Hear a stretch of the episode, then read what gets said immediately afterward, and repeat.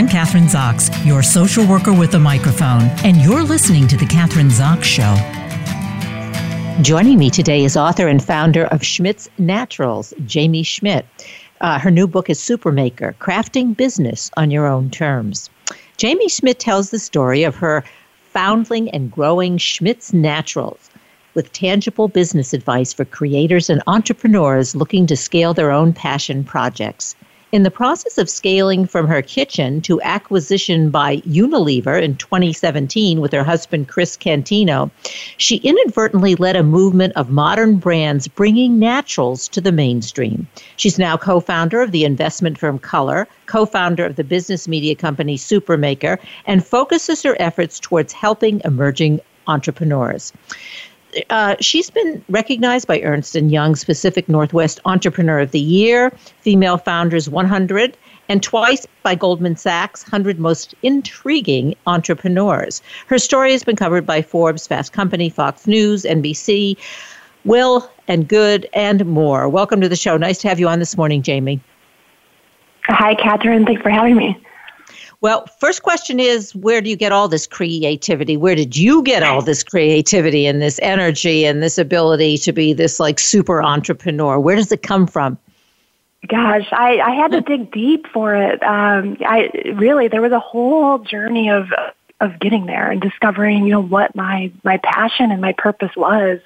Um, I grew up in the Midwest. You know, I had a a very, I guess, typical Midwestern family. Um, went to Michigan State University for my undergrad. I chose business as my major because I didn't know what else to choose, and my brother had gone down that route, so I kind of copied him. Um, and then next thing you know, I graduated with a degree in business, and I'm out in the real world and, and hustling to find a job. Um, I ended up working um, at the MacArthur Foundation in Chicago. I had moved to Chicago quickly after graduation. Um, and I had a nice job there. I was working in human resources. You know, the pay was great, benefits were amazing.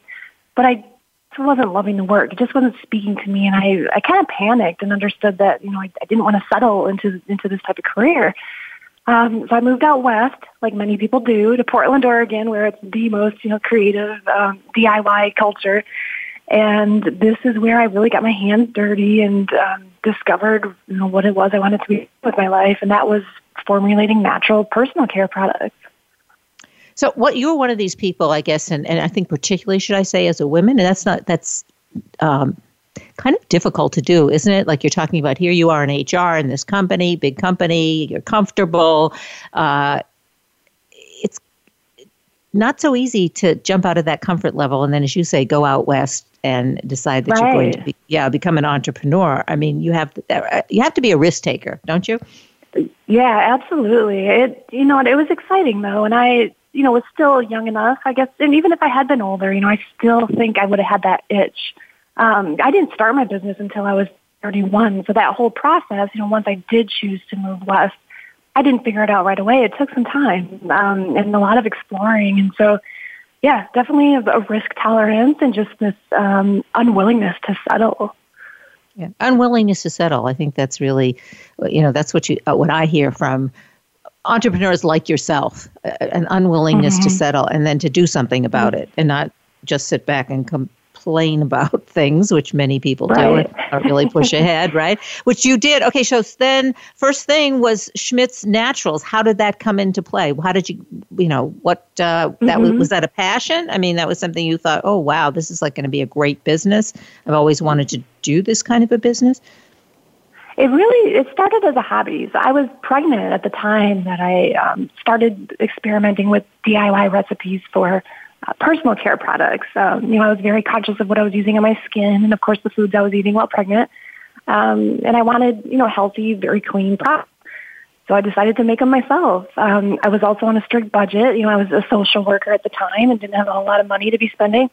Um, and it was fun. I really enjoyed making things, and I um, saw a lot of opportunity in Portland to uh, head out to the farmers markets and street festivals. It's you know a community that is constantly um, having some opportunity to sell, and at that point, still it was just a hobby. Um, it was fun, you know, to get out and sell something I'd made with my hands and talk to the community. Um, but it didn't take long before I understood there was a real business potential in what I was doing. I had customers, you know, really raving about the products, especially the deodorants that I was making. I heard from so many people, you know, that they had never found a natural deodorant that they were happy with and that my product was truly changing their life. And so I understood like people need this product and I love doing this. So let's turn this into a business. Did you, you say people are saying to you, you were out there doing it, uh, not just for fun, but not necessarily for uh, growing uh, the kind of business that you did and making the kind of money, and then I guess eventually selling it, as I said, or it was acquired by Unilever mm-hmm. in 2017, which is everyone's dream, isn't it? Start a business and then have uh, the big companies take over and buy you out. Yeah. Um, yeah, it was never in my thinking, you know, you know, in those earliest days, especially out at the farmer's market. You know, I ever envisioned building the brand to the scale that I had and then being acquired. And, you know, so there was so much work that went into building it over those, you know, following seven years. Um, but I made it happen and it's just really um, pretty incredible to look back on it now and to think, you know, where it's truly started, you know, as a hobby.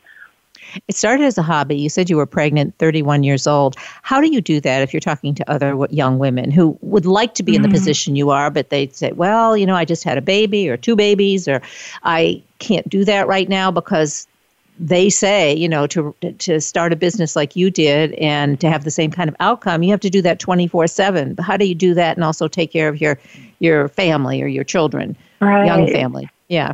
It's it's certainly not easy, but I think a lot of um, new or pregnant um, moms can identify with this this idea of you know I'm about to become a mom. What does this mean for you know my identity on a on a personal level? And I sort of had this, um, I guess, for lack of a better word, panic moment of okay, you know, I am stepping into motherhood here. What does this mean for for me going forward? Because that can be all consuming. Um, so that was really the motivation too. You know, not just making healthy products, but also for my own personal career advancement and what that might look like for me going forward. Um, you know, I really took advantage of the nap times.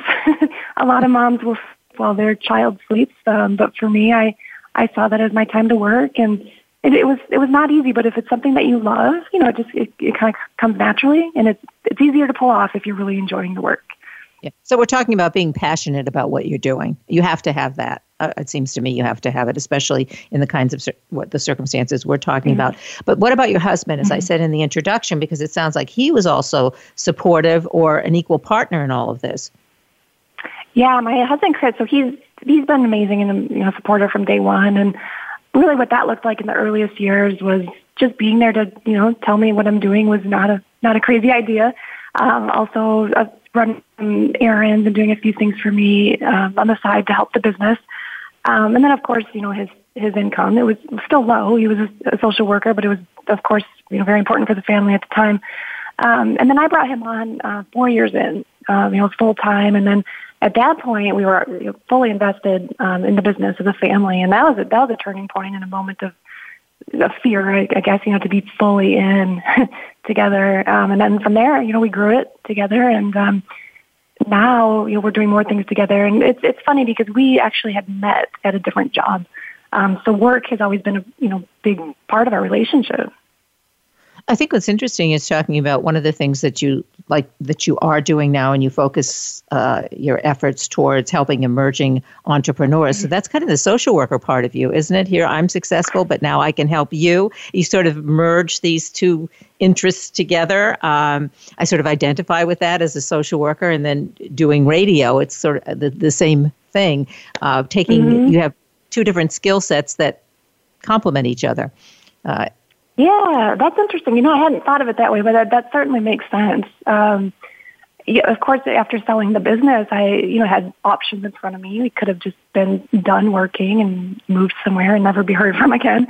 Um, but I just, I recognized, you know, I did have a lot to share and so much that I could offer other entrepreneurs and people looking to do what I did. And my, my ultimate goal with, you know, all the work that I'm doing now is really to, to help people understand that entrepreneurship is within reach it doesn't have to be this scary jargon filled, you know, thing that's um, meant for a specific type of person. I think everybody can do it, and that is what I'm here to to help people do and understand.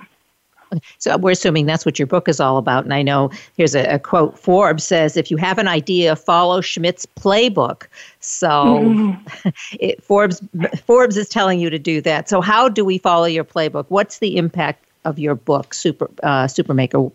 Talk to us about it. Because um, obviously, yeah. I, yeah, that is the playbook. I mean, yeah. And I, you know, the main message of the book is, is really that there is not one way to do business, right? So, I'd say it's less of a playbook and more of a, um, I guess, inspirational guide uh, with, but with very tangible tools to to put to use. So, all the lessons that I give in the book are are through my own experiences.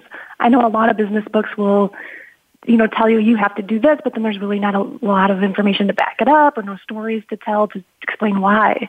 And that was really important for me. in My book was to to offer, you know, this advice through storytelling and examples from my own experience. Um, and so it's designed to, to support, you know, entrepreneurs across all industries. Um, my company, Schmidt's Naturals, was a consumer products company, and I think that's the most, you know, relatable type of business um, owner, uh, type of business that somebody, um, you know, might have. Um, I guess in reading the book, that's where they find the most value. But I was also very you know, very intent on making sure that it spoke to all types of entrepreneurs and also people who aren't necessarily starting businesses but are at a, a point in their career where they're kind of stuck. Um, I, you know, that was really important to me as well. So, in other um, words, people who are just, be, yeah, people who are just beginning exactly. or just starting out, just emerging entrepreneurs, and then maybe change of life careers. You may be, what, 30, 40, 50, and want to mm-hmm. make a change. Um, and you're going to show us in the book how to do that. I mean, your book is also recommended by Shark Tank's Barbara Corcoran, which is very impressive, right? She says it's the mm-hmm. secret sauce. Secret, I like that. The secret sauce for launching and executing a successful business plan. Um, all right, let's get more detailed about the secret sauce. what is it? Mm-hmm. Uh, you know, there's um, I think some of the, the overarching messages in there are one, you know, say yes my, my, my motto has been say yes now, then figure out how. So I try to encourage people to embrace every opportunity that comes to them and then just dive in and, and tackle it. you know, that can be, um, there can be outcomes that don't, don't always work in our favor, but I think ultimately when we move forward in life and in business, that idea is really, you know, really useful. Um, also, like maintaining flexibility in business and in life is key. Uh, I think that message comes through and um, you know persistence. That's I, when I look back on just my all my you know especially the earliest days of my business, how persistent I was with retailers and suppliers and distributors and, and others. Um, it's just it kind of blows me away, and so I wanted to make sure that message came through strong. And um, yeah, again, I think that the real beauty of the book is that um, anybody can implement these tips.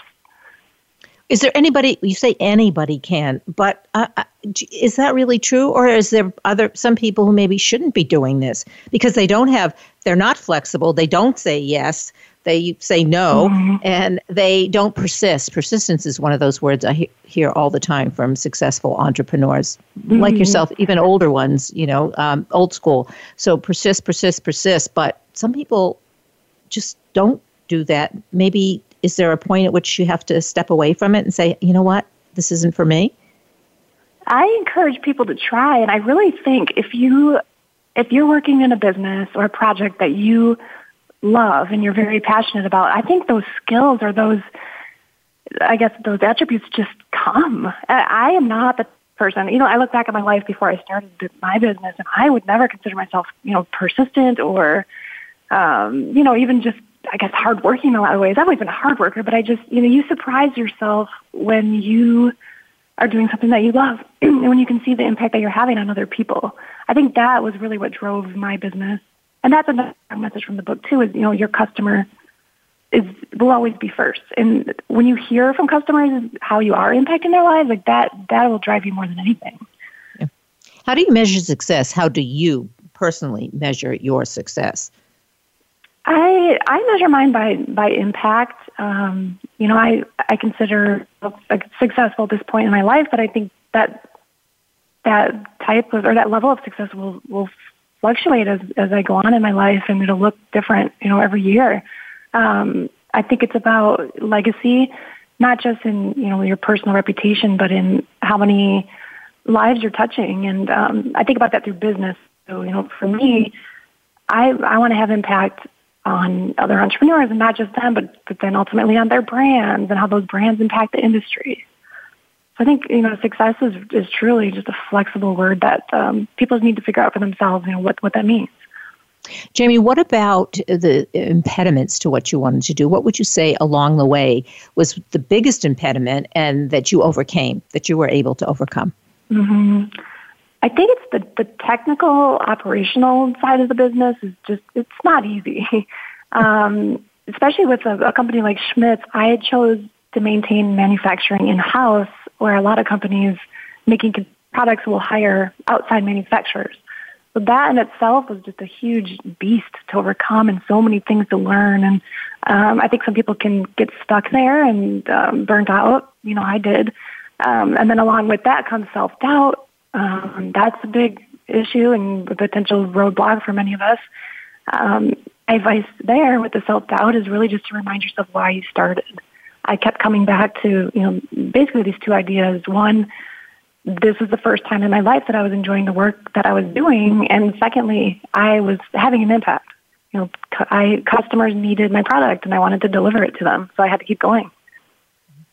So you, there's a real connection, and at least that's what I hear you saying. You have a real connection to your customers. I mean, it uh, it's not just growing a business, making a lot of money, selling the business, making even more money, but you're passionate mm-hmm. about your mm-hmm. business and you also are really connected to your customers.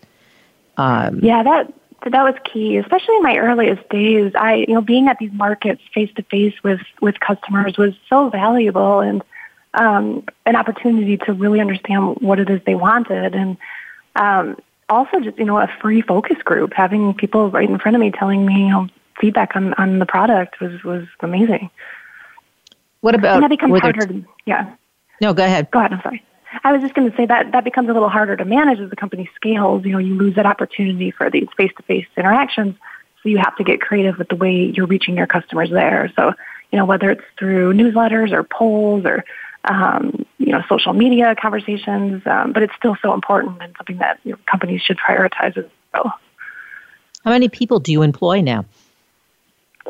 Um, Schmidt's, gosh, I don't know their headcount right now, to be honest. I am not involved operationally. Um, I do still work with the brand uh, as their spokesperson. You know, I'll always be involved as the founder. Uh, but my work is mostly uh, to help support their international expansion. Um, the team is huge when you think about, um, you know, Unilever as the parent company. So we have some employees working from there. The headquarters is still in Portland, which which I love because it was created here, and you know, there's still some key teams operating and um, but this, you know, in terms of headcount, I'm not sure the exact number. So you say you're expanding internationally now. I guess the, the question is, how does the pandemic or how is it affecting business, not only here at home, but internationally, if, if that's what you were in the process of doing, this expansion? Mm. Yeah, that, that certainly has been an issue. I, I had a whole press tour scheduled in Europe for this year that got postponed. And you know, Schmidt's continues to, to expand and launch. You know, we just can't support it with some of these in-person events and things, but um, people still want and need deodorant, you know, so that's a good thing. And um, maybe more so than ever if we're stuck at home. Yeah. I know. There's, yeah. So it's it's not a question that people don't need the product, but how do you get the message out there uh, about the product? How do you market the product in the context of this pandemic? It's different, right? You don't have the face to face kinds of stuff, so that has to be a huge challenge, or I, I would imagine. Mm-hmm. Um, I think the biggest the biggest challenge around that is really just being delicate in the way that you sell something right now, and this is something that every brand you know has to consider. Um, marketing has has to feel different now. You know, we don't want to come on strong and convince people to, to spend their money. We just have to be more, I guess, human in our conversations and the way that we're we're talking to customers, and it, it's not easy. Yeah, I, I would imagine it's not easy. So, that do you think that there'll be a whole turnaround because the pandemic, this particular pandemic, at some point will, uh, I don't want to say play itself out, but there'll be. Uh, mm-hmm hopefully a vaccine and you know that will but we have to be more i guess my question is don't we have to sort of be prepared for a whole new world order when it comes to business? Yeah. Uh, because we're going to have another pandemic. We've got this, you know, you're in Portland, Oregon. That's a another climate catastrophe. So how does right. that fit in? Yeah. I I think about you know brands really having to reconsider some of their offerings and um, just to make sure that we have core products that we fall back on that are um, things that people actually need. You know, um, I think some of the other some brands that were selling. I don't know. I guess I want to say like some of these luxury items that were more just um, kind of add-on things are probably having a harder time. So really, you know, companies that have products that people actually need and want every day, I think are going to really, you know, pull ahead. But there's, we have our own challenges there too. You think about um, supply chain, right? There's interruptions with supply chains, you know, across the world. Um, so during this time, it's it's really important that we're figuring out those issues and getting backup suppliers and you know making sure we are set up for for long term uh, growth and sustainability. I think the point you make about uh, thinking about what what we really do need, I think that's sort of mm-hmm. been revealed, shall we say, during this pandemic. What do we need? You know, some of that stuff right. that we buy that is really just stuff, and it's uh, doesn't. You know, when this kind of a thing happens, we realize, hey, we don't need that stuff, and uh, we better sit down and think about what we really do need. Um, uh, that I think that's been. I, I know that for myself. So, do we need the, you know, $500 pocketbook or $200 pocketbook or you know uh, i mean that's just an example but those kinds mm-hmm. of things. Um, right. It, yeah. Yeah i think yeah the most practical items are probably a safe place to be. So what's next for you? i mean you said yeah. Um, yeah. yeah well, I'm you know most excited about my book that just that just released this month. Um, so that's where most of my attention is right now. It's it's really fun to hear from people who are finishing it up and hearing their thoughts, and the feedback has just been you know really really amazing and positive, and um, so I'm very excited about that. I also have an investment fund that we didn't touch on. It's called Color. Um, I started that alongside my husband Chris, and we um, invest mostly in consumer products companies um, we've expanded a bit into some tech. Um, but what we really, uh, you know, what really drives us there is prioritizing investments in companies that were started by women and people of color. Uh, there's so much opportunity there that is overlooked. You know, we need to get money into the hands of, of some of these founders that are um, just don't have access to it. Um, that's a driving force for us too. And um, you know, we have our, our media company, Supermaker, which uh, we launched before the book, kind of building up um, that platform, and uh, through there, we we celebrate other entrepreneurs. We have conversations around workplace issues. Um, so that there's a lot of potential there uh, to continue expanding.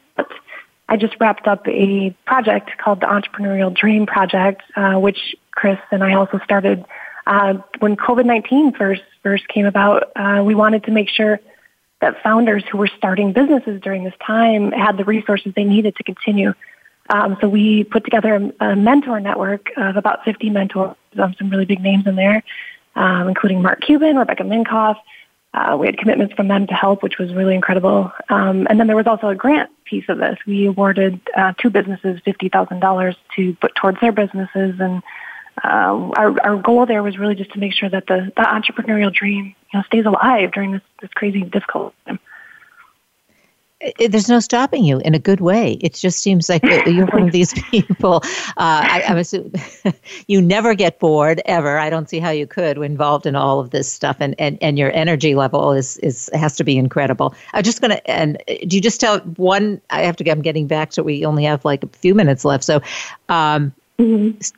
one child or more or yes yeah, one. He's um, 10 years old. His name's uh-huh. Oliver, and he was born the same time the Schmidt's business was born. He's a good investment. Uh, yeah, he's yeah. a co-founder. yep. Uh, well, I, I, guess that you. Um, I, last question, maybe. What about? I mean, because you talk about the feedback from the book, for instance, and you get a lot of positive mm-hmm. feedback, and I'm sure you get a lot. Obviously, you get a lot of positive positive feedback in most all of the work that you're doing. What about the negative feedback? How does that help you? How does that sort of motivates you to either make changes or to go ahead, do something different, um, mm-hmm. or does it? I, I think back to you know when I started building Schmidt's, like that's you know you you're going to hear from customers who just aren't happy with your your product, and at first I I took it all very personally, and it was really hard to to hear that somebody wasn't happy with something I you know poured my heart into and made with my hands. Um, but you learn to understand that um, some things you have to shake off, you know, maybe not pay attention to. But if you're noticing patterns in the feedback that you're getting, then maybe there's opportunity there, you know, to make some changes. So I think the key is really just seeing if there's, there's you know, repeated feedback that maybe you could take seriously and, and you know, um, put into practice or, um, you know, kind of change, change up what you're doing. So I, I welcome feedback constantly. Yeah. So, in other words, don't become defensive, which I think some people do, especially if they're passionate about what they're doing and they don't want to mm-hmm. hear the other noise. But if you, as right. you say, if there's a pattern, I think that's really important. Take a look at it, maybe make changes, uh, and um, that's probably key, I guess, to that kind of message. Okay, what websites? I mean, you've listed so many different kinds of things you're doing. We have a couple mm-hmm. minutes left. So, what webs? I'm sure there's not just one website, but several that we can go to to keep abreast of what you're doing or get involved in some of the some of the opportunities that you've just yeah. mentioned. Best place to reach me is, is probably through my social media accounts because you can, you know, link up to all my businesses there and also um, follow along with the more um, in the moment things. Um, Twitter is a great place. Um, my handle is just Jaime Schmidt. Uh, Jaime spelled J A I M E, and then S C H D T. Um, same with Instagram, same handle. LinkedIn is a great place too. All right, so just uh, Twitter, Instagram, um, and I also, because I know a lot of my guests be interested in, in color and, and the investment. Is there any yeah. specific? Yeah. we have um, a website for that. It's color.capital. Color.capital. Okay, so that's mm-hmm. easy. And then I, uh, yeah. yeah I, I was just going to say, I also have my, my own website. It's jaimeschmidt.info. Great. Great talking to you today. Lots of really good information. And uh, title of your new book, Supermaker Crafting Business on Your Own Terms. And we've been talking to Jaime Schmidt. She's the author and uh, refers to it as an inspirational guide. I like that. Thank you so much. Thanks, Kathryn. I'm Kathryn Zox, your social worker with a microphone, and you've been listening to The Kathryn Zox Show.